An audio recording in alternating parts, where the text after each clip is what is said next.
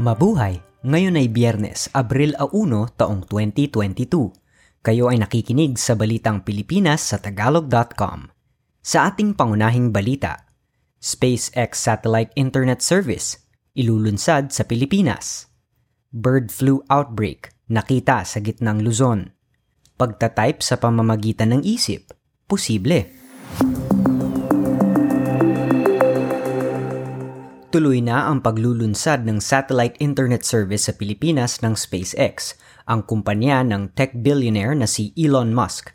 Ang Space Exploration Technologies Corporation ang magbibigay ng internet service sa Pilipinas sa pamamagitan ng Low Earth Orbit o LEO satellite network constellation na tinatawag na Starlink.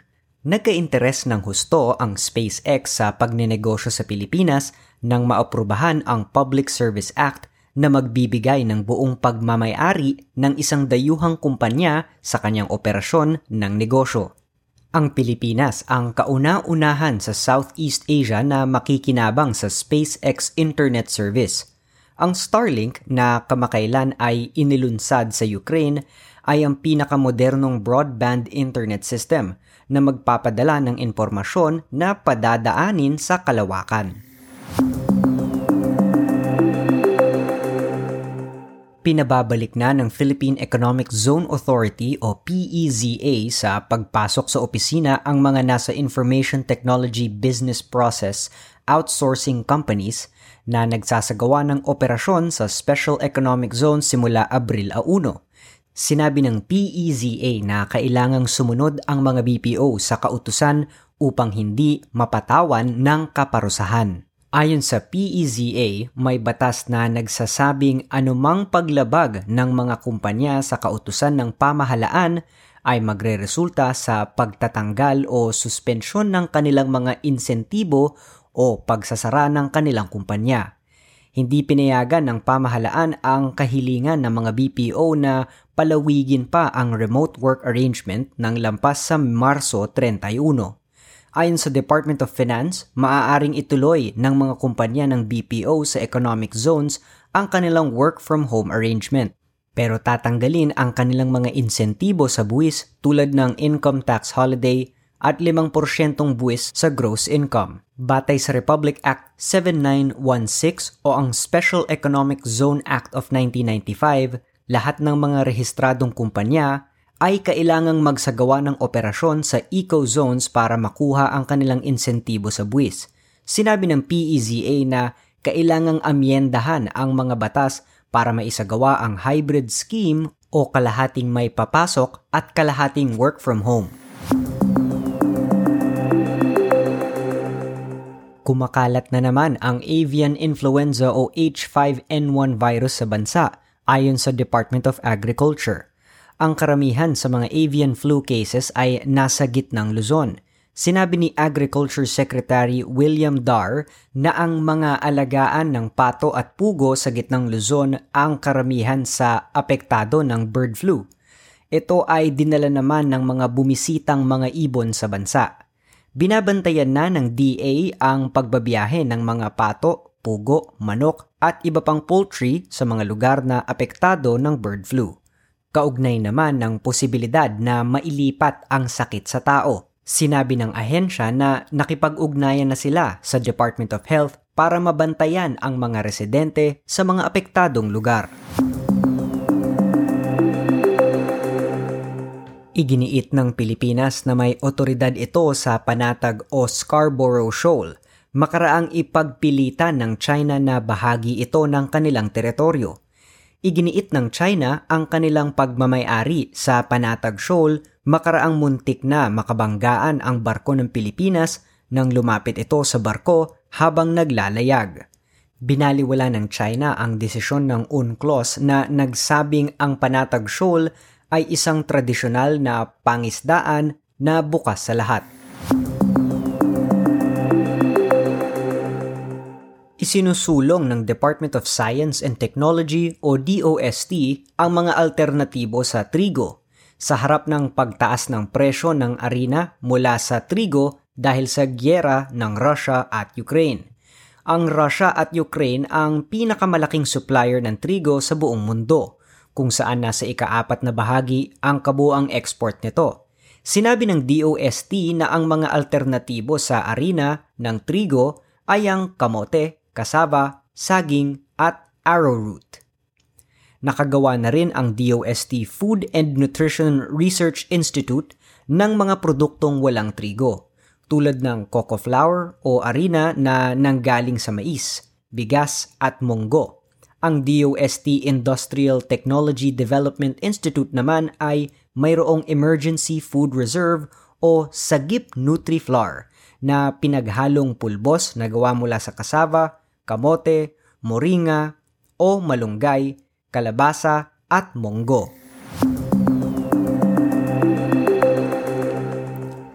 Kailangan ng Israel ang mga Pilipinong manggagawa sa hotel sa muling pagbubukas ng turismo sinabi ng Philippine Ambassador to Israel, Makairog Alberto na minamadali na ang deployment ng Filipino hotel workers sa Israel ngayong Abril dahil mangangailangan ng full workforce ang hotels ng Israel. Kinakailangan na ang initial batch ng 500 Filipino hotel workers sa unang linggo ng Abril bago mag-Passover at Holy Week na itinuturing na peak holidays sa Israel. Kinakailangan ng Israel hotel industry ng 10,000 hanggang 12,000 manggagawa.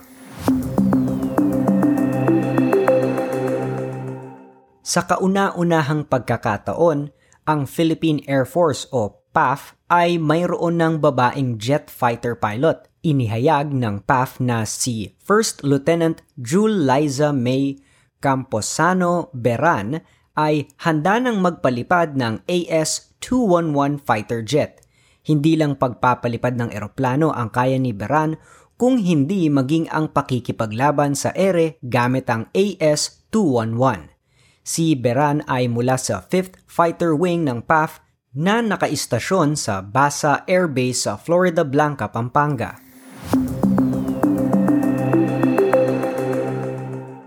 Sinimulan na ng pamahalaan ang cloud seeding operation dahil sa patuloy na pagbaba ng level ng tubig sa Angat Dam.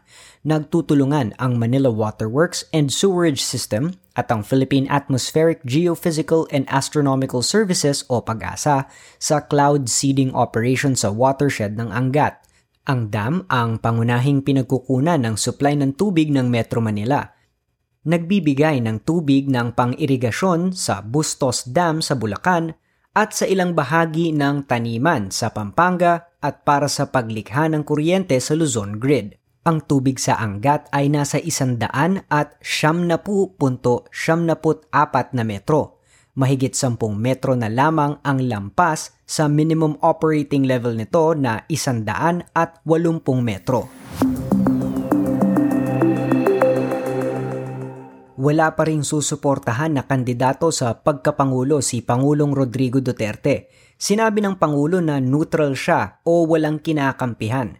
Ito naman ay sa kabila ng pag-aanunsyo ng kanyang partidong PDP Laban na sinusuportahan nila ang kandidatura sa pagkapangulo ni dating Senador Ferdinand Marcos Jr. mananatili sa pinakamaluwag na COVID-19 Alert Level 1 ang National Capital Region sa loob ng susunod na dalawang linggo, kasama ang dalawandaan pang mga lugar sa buong bansa. Ang maluwag na alert level ay magtatagal hanggang Abril 15. Balita sa Palakasan wala nang hadlang sa pagkatawan ng magaling na pole vaulter na si Ernest John E.J. Obiena sa Pilipinas sa mga pandaigdigang kompetisyon. Makaraang magkasundo na sila ng Philippine Athletics Track and Field Association o PATAFA. Nagtagumpay si Philippine Sports Commission Chairman William Ramirez sa ikalimang pagkakataon ng pamamagitan para magkasundo ang dalawang panig. Inendorso na ng PATAFA si Obiena para makapaglaro sa Southeast Asian Games sa Hanoi, Vietnam ngayong Mayo. At sa 2022 World Outdoor Athletics Championship sa Oregon sa Hulyo 15 hanggang 24 ngayong taon. Sa balitang showbiz, si Catriona Gray ang pinakahuling Miss Universe title holder na ginawan ng wax figure Inilabas na ang wax figure ni Catriona na ginawa ng team ng Madame Tussauds sa Singapore nitong Marso at 30. Si Catriona lamang ang nag-iisang Pilipinong may wax figure sa Madame Tussauds sa Singapore. Suot ng wax figure ni Catriona ang pamoso nitong pulang lava gown na kanyang isinuot naman sa evening gown competition sa Miss Universe 2018. Nakalagay rin ang Philippine sash na isinuot ni Catriona sa kanyang paglahok bilang kinatawan ng bansa ang Pilipinong taga-disenyo na si Mac Tumang ang gumawa ng replika ng lava gown para sa wax figure. Sa ating balitang kakaiba, pwede nang hindi mag-type ng text basta't ididikta mo sa telepono ang gusto mong i-type. Pero ngayon, pwede na rin palang isipin mo lamang ang itatype mo, matatype na ito sa telepono o sa computer isang bagong brain-computer interface technology ang nagbibigay sa mga pasyenteng quadriplegic at tetraplegic ng abilidad na makontrol ang computer, mag-isip at ma-type ito ng siyam na pong karakter bawat minuto at magalaw ang mga braso at kamay na robot para mapakain sila. Siyam na apat na porsyento ring tama ang tinatype ng isip. Ang teknolohiya na binuo ng BlackRock Neurotech ay lalabas na sa merkado ngayong taon at matutulungan ng sampung beses na maipadala ang komunikasyon kaysa sa mga kasulukuyang produkto. Sa pamamagitan ng brain-computer interface, mararamdaman ng pasyente ang init ng kamay ng kanilang mahal sa buhay kapag kinamayan sila. Ang teknolohiyang ito ay kumukuha ng signal ng direkta sa mga neurons at kinukuha ang data mula sa utak. Sa pamamagitan ng teknolohiyang ito, ang mga hindi makapagsalita ay magkakaroon na ng pagkakataong makipag-usap sa pamamagitan ng kanilang isip. At yan ang kabuuan ng ating mga balita ngayong Abril 1, 2022 para sa tagalog.com. Basta sa balita, lagi kaming handa.